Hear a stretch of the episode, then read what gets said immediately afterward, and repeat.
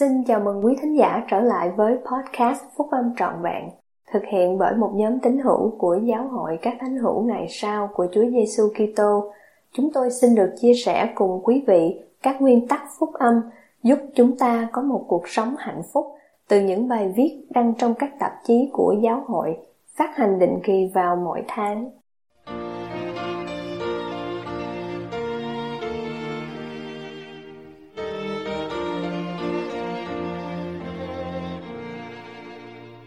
Tinh thần Mạc Khải, bài trong Đại hội Trung ương tháng 4 năm 2011, phiên họp sáng Chủ nhật.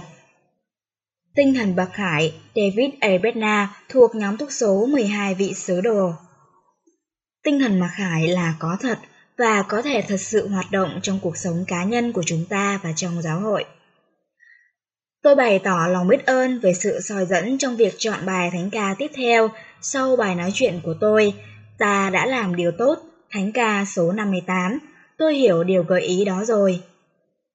Tôi xin mời các anh chị em cùng tôi suy xét hai kinh nghiệm về ánh sáng mà tất cả hoặc hầu hết chúng ta đều trải qua. Kinh nghiệm đầu tiên xảy ra khi chúng ta bước vào một căn phòng tối và vặn đèn lên. Các anh chị em nhớ là có một luồng sáng lập tức tràn ngập căn phòng đó và xua tan bóng tối. Những gì trước đó đã không thấy được và không rõ ràng thì giờ đã trở nên sáng sủa và có thể nhận diện được. Việc nhận ra ánh sáng chói chan ngay lập tức chính là đặc điểm nổi bật của kinh nghiệm này. Kinh nghiệm thứ nhì xảy ra khi chúng ta quan sát màn đêm chuyển sang bình minh. Các anh chị em hẳn còn nhớ ánh sáng nơi chân trời từ từ gia tăng gần như khó thấy không? Trái với việc bật đèn lên trong căn phòng tối, Ánh sáng từ mặt trời đang mọc lên không trói lọi ngay lập tức. Thay vì thế, cường độ của ánh sáng gia tăng dần dần và đều đặn, và bóng tối bị thay thế bởi ánh nắng rực rỡ của buổi bình minh. Cuối cùng, mặt trời thật sự ló dạng ở nơi chân trời, nhưng dấu hiệu cho thấy rằng mặt trời sắp mọc lên rất rõ ràng từ nhiều giờ đồng hồ trước khi bị mặt trời thật sự ló dạng ở nơi chân trời. Việc nhận thấy ánh sáng tỏa ra dần dần chính là đặc điểm nổi bật của kinh nghiệm này. Từ hai kinh nghiệm thông thường này về ánh sáng, chúng ta có thể học được nhiều điều về tinh thần mặc khải.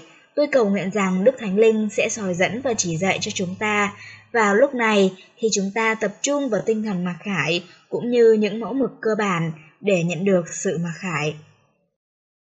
Tinh thần mặc khải Sự mặc khải là sự giao tiếp từ Thượng Đế với con cái của Ngài trên thế gian và là một phần trong các phước lành vĩ đại liên kết về ân tứ và sự đồng hành liên tục của Đức Thánh Linh.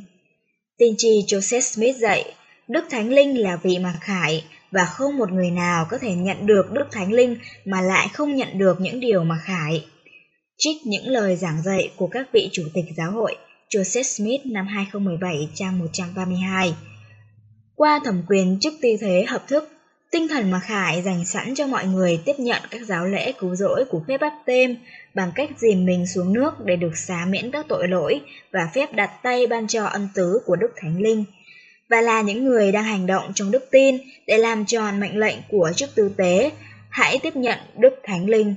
Phước lành này không giới hạn chỉ cho thẩm quyền trục tọa của giáo hội, thay vì thế, phước lành này thuộc vào và cần phải được sử dụng trong cuộc sống của mỗi người nam, người nữ và trẻ em, khi họ đến tuổi có trách nhiệm và thiết lập các giao ước thiêng liêng. Ước muốn chân thành và sự xứng đáng mời gọi tinh thần mặc khải vào cuộc sống của chúng ta. Joseph Smith và Oliver Cowdery đạt được nhiều kinh nghiệm quý giá với tinh thần mặc khải khi họ phiên dịch sách mặc môn. Hai người anh em này đã học được rằng họ có thể nhận được bất cứ kiến thức nào cần thiết để hoàn tất công việc của họ nếu họ cầu vấn trong đức tin với một tấm lòng chân thật và tin rằng mình sẽ nhận được. Và sau một thời gian, họ càng hiểu thêm tinh thần mà Khải nói chung hoạt động giống như ý nghĩ và cảm nhận hiện đến tâm trí chúng ta bằng quyền năng của Đức Thánh Linh. Xin xem thêm giáo lý giáo ước chương 8 câu 1 đến câu 2, tiết 100 câu 5 đến câu 8. Như Chúa đã dạy họ, giờ đây này, đây là tinh thần mà Khải này, đây là tinh thần mà ngày xưa Môi-se đã nhờ đó đem con cái của Israel vượt ra biển đỏ như đi trên đất khô giáo. Vậy thì đây là ân tứ của ngươi. Giáo lý giao ước trượng tiết 8 Câu 3 đến câu 4 Tôi nhấn mạnh cụm từ hãy sử dụng ân tứ đó liên quan đến tinh thần mặc khải. Trong thánh thư, ảnh hưởng của Đức Thánh Linh thường được nhận ra như là một tiếng nói nhỏ êm ái. Một các vua, chương 19 câu 12, một Nephi chương 17 câu 45, xin xem thêm ba Nephi chương 11 câu 3 và một tiếng nói hết sức dịu dàng. Xin xem thêm Helaman, tiết 5 câu 30. Vì Thánh Linh mách bảo chúng ta một cách dịu dàng và nhỏ nhẹ, nên rất dễ để chúng ta hiểu lý do tại sao phải tránh những phương tiện truyền thông không thích hợp, hình ảnh sách báo khiêu dâm, cũng như những chất và thói quen nghiện ngập đầy tai hại. Những công cụ này là của kẻ thù nghịch có thể làm suy yếu và cuối cùng hủy diệt khả năng của chúng ta để nhận biết và đáp ứng các sứ điệp tinh vi do Thượng Đế ban cho qua quyền năng của Thánh Linh Ngài. Mỗi người chúng ta cần phải nghiêm túc Mỗi người chúng ta cần phải nghiêm túc cân nhắc và thành tâm suy nghĩ cách chúng ta có thể bác bỏ những cám dỗ của quý dữ và hãy sử dụng ân từ đó một cách ngay chính. Ấy là tinh thần mặc khải trong cuộc sống cá nhân và gia đình của chúng ta.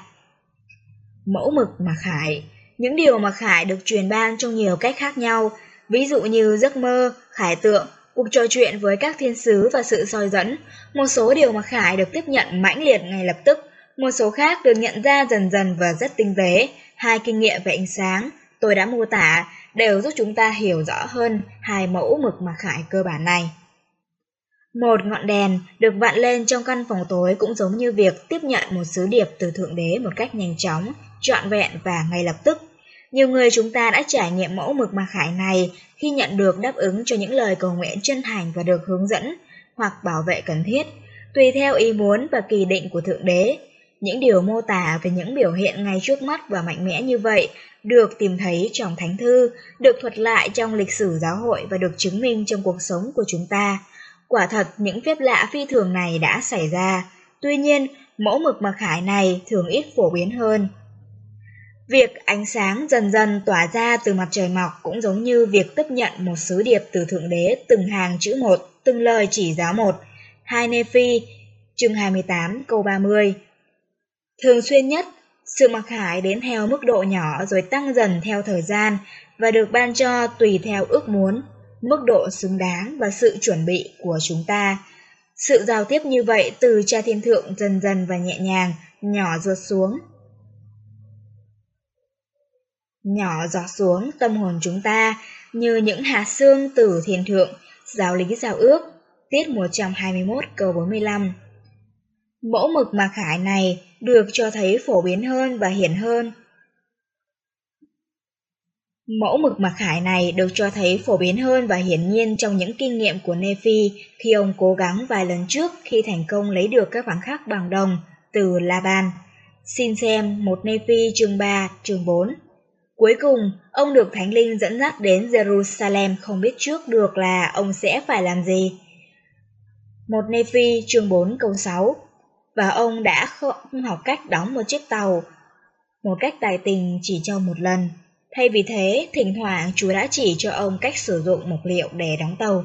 Một Nephi, chương 18, câu 1 Lịch sử của giáo hội lẫn cuộc sống cá nhân của chúng ta đầy giấy những ví dụ về mẫu mực của Chúa để nhận được sự mặc khải từng hàng chữ một, từng lời chỉ giáo một. Ví dụ, các lẽ thật cơ bản của phúc âm phục hồi đã không cùng một lúc ban cho tiên tri Joseph Smith trong khu rừng thiêng liêng. Những tài sản vô giá này được tiết lộ khi cần thiết và đúng kỳ định. Chủ tịch Joseph S. Smith giải thích việc mẫu mực giặc khải này xảy ra trong cuộc sống của ông như thế nào. Khi còn nhỏ, tôi thường xin Chúa cho tôi thấy một điều kỳ diệu nào đó, để tôi có thể nhận được một chứng ngôn. Nhưng Chúa đã giữ lại không cho tôi thấy những điều kỳ diệu, mà chỉ cho tôi thấy lẽ thật từng hàng chữ một. Cho đến khi Ngài đã làm cho tôi phải hiểu lẽ thật từ đầu đến chân của tôi, và cho đến nỗi nghi ngờ và sợ hãi đã bị loại bỏ khỏi tôi. Ngài đã không cần gửi đến một thiên sứ từ thiên thượng đến để làm điều này, cũng như Ngài không cần phải phán bảo về tiếng kèn của một thiên sứ trưởng. Ngài đã ban cho tôi chứng ngôn mà tôi hiện có bằng giọng thì thầm êm nhẹ của thánh linh của Thượng Đế hàng sống. Cũng bởi nguyên tắc và quyền năng này, Ngài sẽ ban cho tất cả con cái loài người một sự hiểu biết và lẽ thật mà sẽ ở với họ, cũng như sẽ làm cho họ biết được lẽ thật, như Thượng Đế đã biết, và làm theo ý muốn của Đức Chúa Cha như Đấng Kitô đã làm, và sẽ không bao giờ có một số biểu hiện kỳ diệu nào có thể đạt được như điều này trong Conference Report tháng 4 năm 1940 đến 41. Là tín hữu của giáo hội, chúng ta thường nhấn mạnh đến những biểu hiện thuộc linh kỳ diệu và gây ấn tượng nhiều, đến nỗi chúng ta có thể không cảm kích và ngay cả không nhận thấy mẫu mực điển hình mà Đức Thánh Linh hoàn thành công việc của Ngài theo mẫu mực đó. Cách thức quá giản dị. Chương 1 Nephi Chương 17 Câu 41 đã tiếp nhận các ấn tượng thuộc linh nhỏ và dần dần, mà theo thời gian hoàn toàn tạo thành một lời đáp ứng hoặc hướng dẫn chúng ta cần, thì có thể làm cho chúng ta đã nhìn xa quá điểm nhắn. Jacob chương 4 câu 14 Tôi đã nói chuyện với nhiều người thắc mắc về sự vững mạnh của chứng ngôn cá nhân của họ và đánh giá thấp khả năng thuộc linh của họ vì họ không nhận được những ấn tượng thường xuyên, kỳ diệu hoặc mạnh mẽ có lẽ khi chúng ta xem xét những kinh nghiệm của Joseph trong khu rừng thiêng liêng, của Phaolô trên đường đi đến thành Đà Mách và của Amacon, thì chúng ta đều dần dần tin rằng chúng ta có một điều gì đó sai trái hoặc thiếu sót nếu trong cuộc sống của mình chúng ta không có những kinh nghiệm tương tự như những ví dụ thuộc linh được nhiều người biết đến và nổi bật này. Nếu anh chị em có những ý nghĩ và nỗi ngờ vực tương tự thì xin hãy biết rằng đó cũng là điều khá bình thường thôi hãy cứ tiến bước với sự vâng lời và đức tin nơi đấng cứu rỗi. Khi làm như vậy, các anh chị em không thể đi lầm đường được. Giáo lý giao ước, tiết 80 câu 3 Tự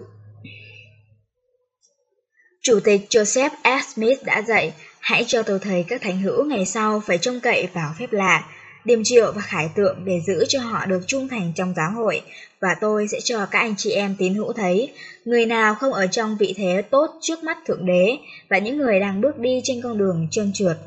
Không phải là qua những biểu hiện kỳ diệu đối với chúng ta mà chúng ta sẽ được thiết lập trong lẽ thật, nhưng chính là qua lòng khiêm nhường và sự phương lời trung tín đối với các lệnh truyền và luật pháp của Thượng Đế. Trong Conference Report tháng 4 năm 1900, 40.